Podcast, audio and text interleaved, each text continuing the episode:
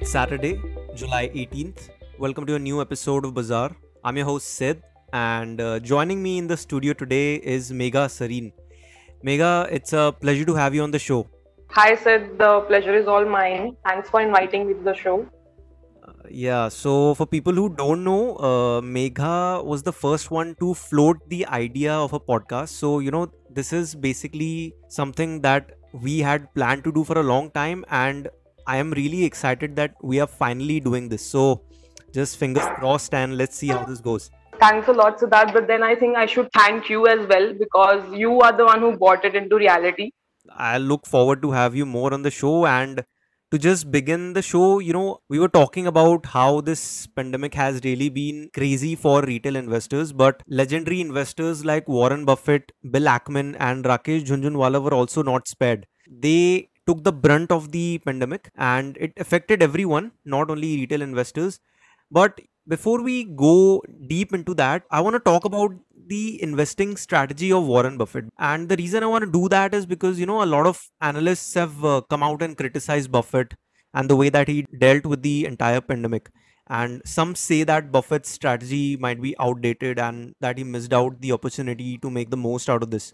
So, you know, before we draw any conclusions, let's first understand what is the essence of Buffett's investing strategy and, you know, whether it holds against the test of time.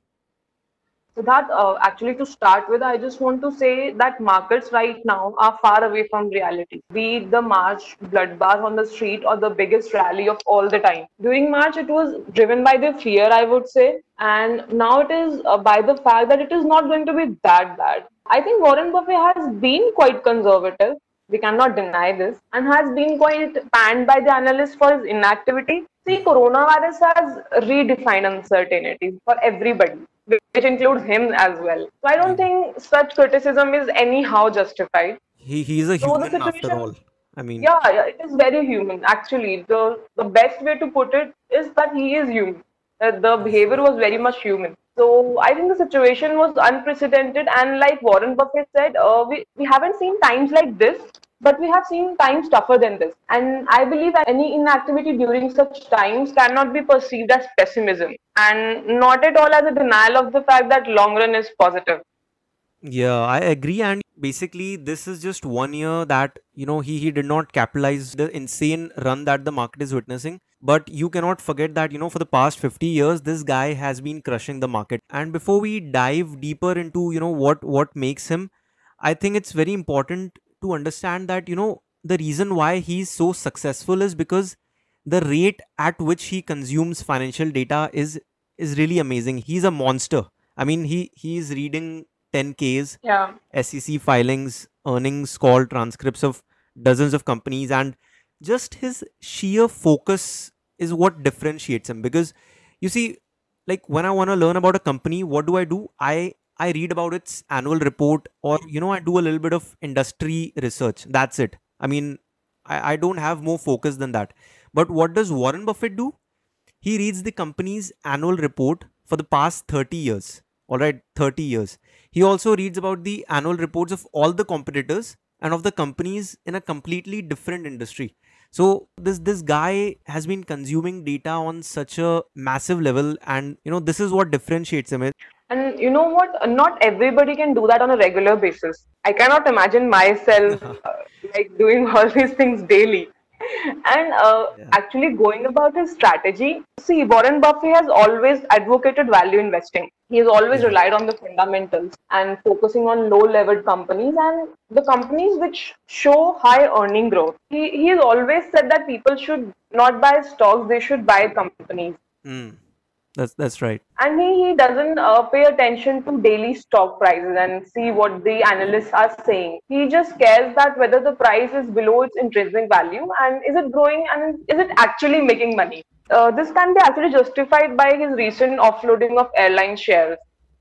Yeah, I mean, he did lose a lot of money on that though. And so that was a definitive decision actually. True.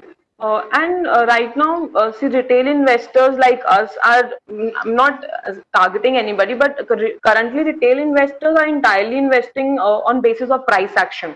completely on basis of price action in the market, which is far away from what Warren Buffett has ever preached. But now one thing we need to consider here is that Warren Buffett is not an investor. He is not at all an investor. He is an owner. See, investors are people like us, people like you and me, who go and put a part of their savings into mutual funds or stocks with little bit of research we do.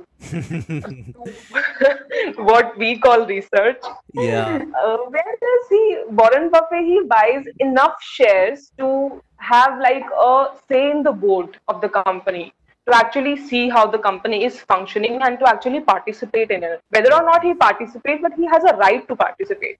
And when you invest this kind of money, it takes time to analyze, and even more during such uncertain times. Exactly. I mean, see, we talked about how much research he does. So that doesn't mean that he's reading everything. He knows what he wants to look for. He's gotten so good at this that, you know, he just, when he opens the annual report, he knows exactly what page he needs to go. So, I mean, whatever analysts say, he is still my all-time favorite investor. And, you know, Warren Buffett is the John Wick of the investing world, in my opinion. Okay, so that I didn't watch the movie, but I'm sure that that's the right analogy. And actually, we should talk about something different now, that he did put his money to work very recently. Am I right? Yeah. So why don't you tell something about that? Okay, all right. So he didn't put his money to work for the past 3 months or in the pandemic, but in the past week or so, there was news that they entered into a deal buying Dominion Energy's natural gas pipeline and storage assets. So, you know, Berkshire Hathaway has this large cash pile of $137 billion. And I think the entire investing community is just, every year, they're just eagerly waiting where this money is going to be deployed and, you know, how Buffett is going to use that money. So they bought Dominion Energy's natural gas pipeline and storage assets, not the company, but, you know, that asset of that company. And to put things into perspective, Berkshire Hathaway already has a very strong energy portfolio, and this investment complements that. Plus, you know, this perfectly fits Buffett's criteria because, you know, the business offers a regular cash flow and it is very easy to predict. And, you know, analysts predict that the acquired assets have an EBITDA of around $1 billion. So that means that Buffett didn't overpay for it and he got a reasonable price. So that is, you know, what he looks for. And, you know, that's the reason why he actually cracked this deal. Right. But then if you include the Dominion Energy deal, I think that Berkshire Hathaway made a few days back, Warren Buffett has been really quiet during the past 3 months. He has lost a lot of money though. And Berkshire Hathaway posted a $50 billion Q1 loss, most of which it was unrealized loss, which in Buffett's language is just a meaningless number on the paper. Yeah. Buffett personally, he took a $19 billion hit to his net worth. However, he's still he's the seventh richest man in the world with a net worth of $70 billion still. And however, Buffett, he did sell during the pandemic, which is actually against his buy and hold forever strategy. And I would actually want to add that he has never said that hold it forever. Analysts are always preaching hold it forever. He has never said it. He only holds the investment till the time it is making money for him. And that is totally justified by his airline's decisions. So he sold the entire stake in the 4 airline companies and booked a loss of around $7 billion. Moreover, he has been the biggest bear of the airline industry and it just didn't work out for him. Yeah, I mean, look, if we go back into the 1970s or the 1980s, Buffett was always, you know, he came out and said that, you know, he would never put his money in an airline stock. I don't know what changed in the past 5 or 6 years. Maybe it was not his decision because he has an investing team also that makes decisions. So we don't really know, you know, whether this was Buffett's own decision or someone else made this decision, but you know, it just didn't work out for him. And I don't think that, you know, he's going to put money in airlines again, given how bad the situation is. And, you know, and for the airline industry, I totally agree with the decision. My arguments or my opinions matter, but I still believe that airline as an industry has always been very capital intensive because they're not going out of business, right? Airlines are very important for any economy. So the industry has to survive, maybe through government aids. It will survive, but it's probably not the best investment out there. So, yes, right. Yes. Yeah. It is just going to survive but not thrive. So yeah, that's really a good way to put it. So just making a pivot here. So we've talked about Warren Buffett, but you know, in the beginning of the show, we were also talking about Bill Ackman and Rakesh Jhunjhunwala. How did they get affected? But there is one name that doesn't make the headlines and a lot of people don't know about this person. He is an investor by the name of Seth Klarman. And according to a New York Times article, you know, he's the most successful and influential investor that you've probably never heard of. And to give you a little bit of perspective, Klarman co-founded a Boston-based hedge fund known as Baupost Group, in which he manages around $32 billion in AUM. This is very interesting. He's also called the Oracle of Boston because his investment strategies are very similar with those of Warren Buffett. Klarman's stock portfolio, however, declined by a 26% during the pandemic because, you know, no one was insulated from the crash that happened in March. But, you know, that did not stop him, and he took sizable positions into Facebook and Alphabet. They also increased their holdings in HP and eBay. And what's interesting is that, you know, this guy already had the vision and, you know, they were already prepared for a downturn. In one of the reports that I read, Klarman said that around 30% of Baupost's total portfolio was cash at the end of December. So that's how Seth Klarman performed during the pandemic. All right. That's very interesting. I guess it does pay to have a great vision. But back here in India, we cannot forget to talk about our big bull, Mr. Jhunjhunwala. I think recently I read an article about him and ended up in splits reading what he said in an interview about trading and investing. And he was like that trading and investing are like mistress and wife. You can't manage them both. And see, I know maybe how notorious this sounds, but this cannot be denied, right? Rakesh Jhunjhunwala is one person who has been like extremely optimistic, and in his words, the mother of all bull markets have started. He is the one person who actually believes in Indian equities. He has that faith in the Indian economy. He's a trader and an investor and adopts entirely different approaches for both. I believe as a trader, he's realistic, and he himself says this, and always keeping his eyes on the price action. Whereas an investor, he looks at the bigger picture. This can be a good strategy for us as well. Yeah, I mean, we cannot mix trading and investing, right? We cannot have the same side for both. Exactly. And, you know, you told me that this guy, he has two different segments in his brain. So one is for trading, one is for investing. Yeah. And he keeps them, so he manages it so well. You know, this is one of the reasons why he's so successful. But, you know, this guy, I've never heard anything bad from him about the Indian economy. He's always so positive. So that, you know, helps lift the market sentiment, I would say. Actually, people like us, we look up to him. Yeah, that's true. He's the most influential investor in India, and you know, if he's saying that a big bull run ahead is there for us, I don't think he's joking. And we have already seen the market, you know, rise at a crazy rate. And but you know, I still feel that we need solid earnings growth to justify the current valuation. That needs to happen before we can actually. And I believe the valuations are not justified right now, but I think markets are very forward-looking. So maybe it can be justified by the fact that recovery is going to be really fast and the future is very positive. That's true. It'll be very interesting. But if I had to break it down to a single investor who is having a party at the end of March, it is Bill Ackman. Let me tell you what he did. He started buying credit default swaps. All right. It's a very technical sort of insurance on his investments. And he started buying these swaps in January and February, and he paid around $27 million for them. All right. We didn't know how the pandemic was going to pan out. By March, when the craziness began, these credit default swaps were worth somewhere in the neighborhood of $2.6 billion.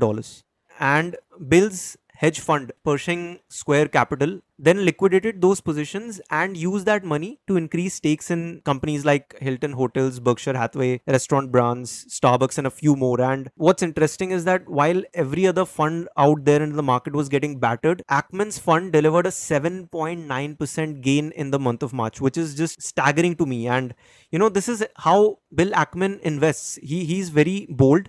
You know, he does the opposite of what everyone else is doing, and you know, he does a lot of research, and he's just very brave when he makes his investments. This guy, he made a lot of money. Apart from Mukesh Ambani in India, I think if you were to look into the US markets, I think Bill Ackman is the guy who is really having a party. All right.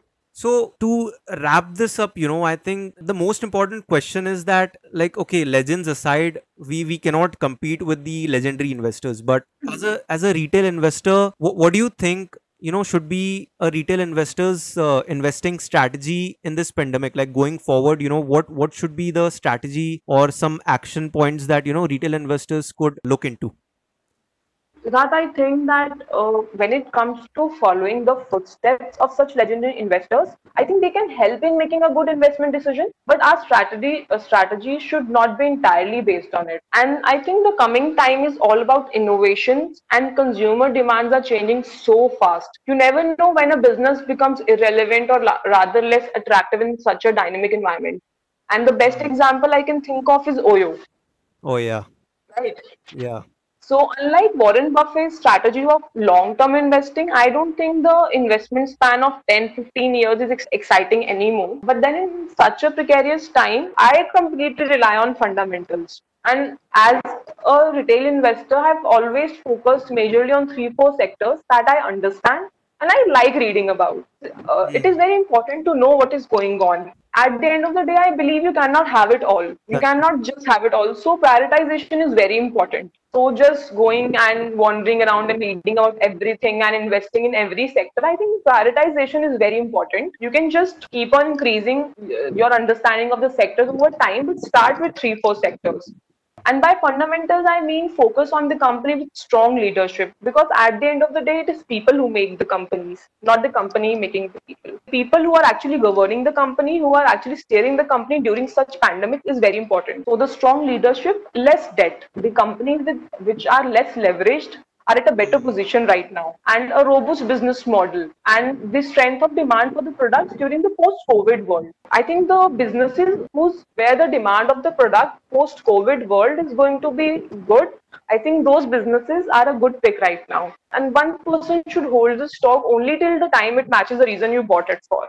Definitely. And I agree about following a bottoms up approach, you know, looking for strong leadership and, you know, less leverage, companies that have a robust business model, because I think, you know, these companies are always going to do well, relatively better compared to other companies. And I really like this one factor that you mentioned, you know, about how we have to also look at the strength of the demand for its product in a post-COVID world, because this is something that, you know, investors have to keep in mind, you know, because a lot of companies like OYO you mentioned, and companies in hospitality, tourism, all those companies are going to be very affected. So it makes sense, you know, if you are very cautious before you invest in such companies, and it makes sense to look for companies with strong leadership. I mean, that's one thing that is very important, you know, the direction that the company is taking. And personally, you know, if I think about the time between March and April when, you know, the markets were in a free fall. I think it was March 25th or something when Nifty fell 10%, you know, just minutes after the trading began and the markets were halted. 45 minutes later, Nifty hit another low circuit. That was one of a kind thing I've ever witnessed in my life. That was one of a kind thing. I have a very hazy memory of the entire event, but you know, if you were a retail investor, I think for a split second, you really were thinking that, you know, this is the end of the market. I mean, that, you know, this is the end. And I also stopped looking at my portfolio back in March and April. Only recently I've started looking back at my portfolio. So it's really been a very, you know, it's been a roller coaster ride for the investing community, and it is something that we'll always remember for the time that comes. You know, we'll always remember this period as a learning experience, in my opinion. Yes, I think COVID-19 will definitely have a lasting psychological impact. I totally agree with you on that. And this will actually reflect to consumer demand. Mm. So I think right now the companies should not be judged on the basis of a quarter or a 6-month performance. The perspective should be for next 2-3 years. And at the end of the day, I don't think maybe some of the stocks which are fundamentally strong are not performing that well right now. Maybe based on their Q1, or analysts are not very positive about their performance for this year. Mm. But the perspective should be for a longer period. And at the end of the day, Siddharth, Reliances and Wipros of the world are not going to shut their shops.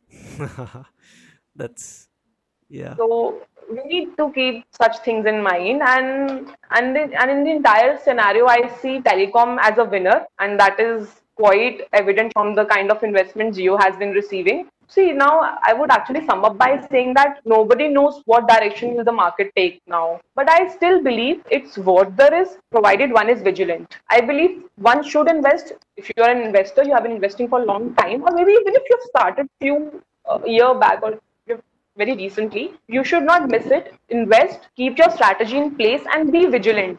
Be very fast to change. You just cannot stick to a strategy. You should be very quick to change it. So I think people should keep their faith intact in the markets and the economy. I agree with you. I mean, this point that you mentioned about change, I think that is something that, you'll learn from your own experience. It is something that, you have to slowly tweak. You have to slowly, just learn from your losses also. I think, failure early on, if you fail with your investments, I think it's a very good thing that happens, because, once you fail, you understand that, you are not unbreakable. Everyone makes mistakes, and the sooner that you learn from them, I think, the more money that you will make in the market. So as a retail investor, I would suggest that, you keep on learning. And, place the most importance on your own experience instead of just blindly following what others are doing. Okay, learn from them, but put more importance on your own experience, because, every person has a different strategy that works best for them. And it's your own experience that will really help you. So my personal experience, if you would ask me, has been that if you really want to make money in the market, you just need two things which are really important.